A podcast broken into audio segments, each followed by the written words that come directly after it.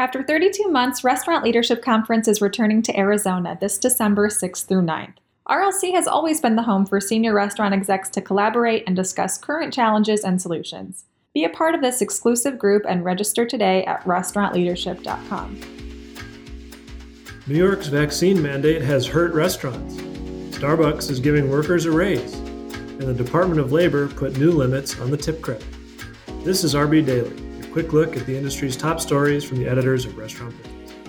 I'm Joe Guszkowski, Senior Editor at RB. And I'm Heather Lalley, Senior Editor at RB. New York City's vaccine mandate has been a significant blow to local restaurants, according to a survey by the New York State Restaurant Association.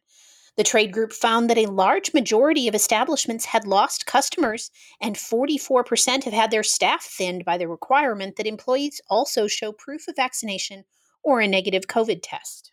Starbucks is raising its workers' pay. The Seattle based coffee giant said that it's raising average worker pay to $17 an hour by next summer and will give more experienced employees raises in January. The company also said it expects to have everybody start at $15 an hour by next summer. In addition, Starbucks said that it would improve training and technology to reduce in restaurant complexity. The company is taking these steps amid an effort by workers in the Buffalo, New York area to form a union. It also comes amid a historic labor shortage that's driving up pay rates around the country. Restaurants will be more limited in their use of the tip credit come December 28th. The U.S. Department of Labor has revised the rules to narrow use of a lower wage for servers and bartenders to side work that runs no longer than 30 minutes or accounts for less than 20% of an individual's hours for the week. In addition, the work must be directly related to the worker's tip generating functions. The move effectively reverses the looser restrictions that the Trump administration had imposed. Yum Brands set a company record for its third quarter unit growth. The owner of KFC, Pizza Hut, and Taco Bell said it opened 760 net new units globally in the period and has opened 1,800 locations this year so far. Company executives believe they're on track to open more restaurants as a company than any other restaurant company in history.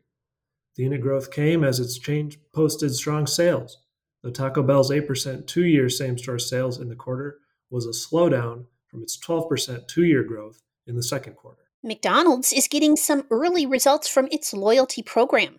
Just a few months after its My McDonald's Rewards debut, the program has 21 million total members and 15 million active members, already making it one of the industry's most popular loyalty programs. While My McDonald's Rewards has a ways to go to catch up to chains like Starbucks and Domino's, which have 24 million and 27 million active members, as well as Panera's 45 million, company executives believe it has cons- a considerable chance to grow in the coming years. McDonald's has a goal of knowing who 40% of its customers are. At the moment, that percentage is 5%. Noodles & Company has invested $7.6 million in new employee benefits since the beginning of the pandemic and the fast casual is beginning to see a payoff in retention as well as in the diversity of its workforce. That's according to the 450 unit chain's first ever impact report released Thursday, detailing the company's efforts regarding hiring, the environment, community engagement, and more. The chain is now seeing 35% management turnover each year, compared to 43% in 2018. And hourly employee turnover has decreased from 155% in 2017 to 128% today. The company behind Mr. Beast Burger raised $20 million. Virtual Dining Concepts said it will use the funding to develop its technology, add to its leadership ranks, and give restaurants more marketing support. The company, founded by the Earl family, has about a dozen virtual brands, many of them tied to celebrities. Economic recovery will continue for the restaurant industry next year, but labor and menu shortages will impact innovation according to Technomic's 2022 trend forecast released on Tuesday. Operators will be tasked with doing more with less and rolling with the punches, changing up the menu in sync with what's available and at what price point.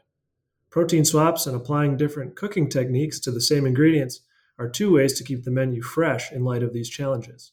And restaurants need to make on premise dining a fun experience while upgrading the off premise experience to please the fickle consumer. Subway is continuing its partnerships with famous athletes, once again enlisting NFL quarterback Tom Brady to promote its new low carb bread. On Thursday, Brady kicked off the launch of the zero sugar, one net gram carbohydrate bread with a video on Instagram. The new product is in test in four cities until mid December. Brady is also an investor in Hero Labs, the tech startup that developed the low carb bread and has been active in promoting Subway's menu and brand refresh.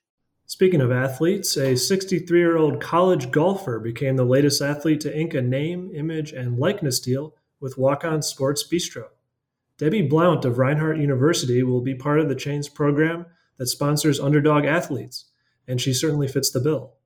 Blount walked on to the golf team last year and has become one of its key members while also maintaining a 4.0 GPA. The deal was made possible by a new NCAA rule allowing athletes to profit off of their personas.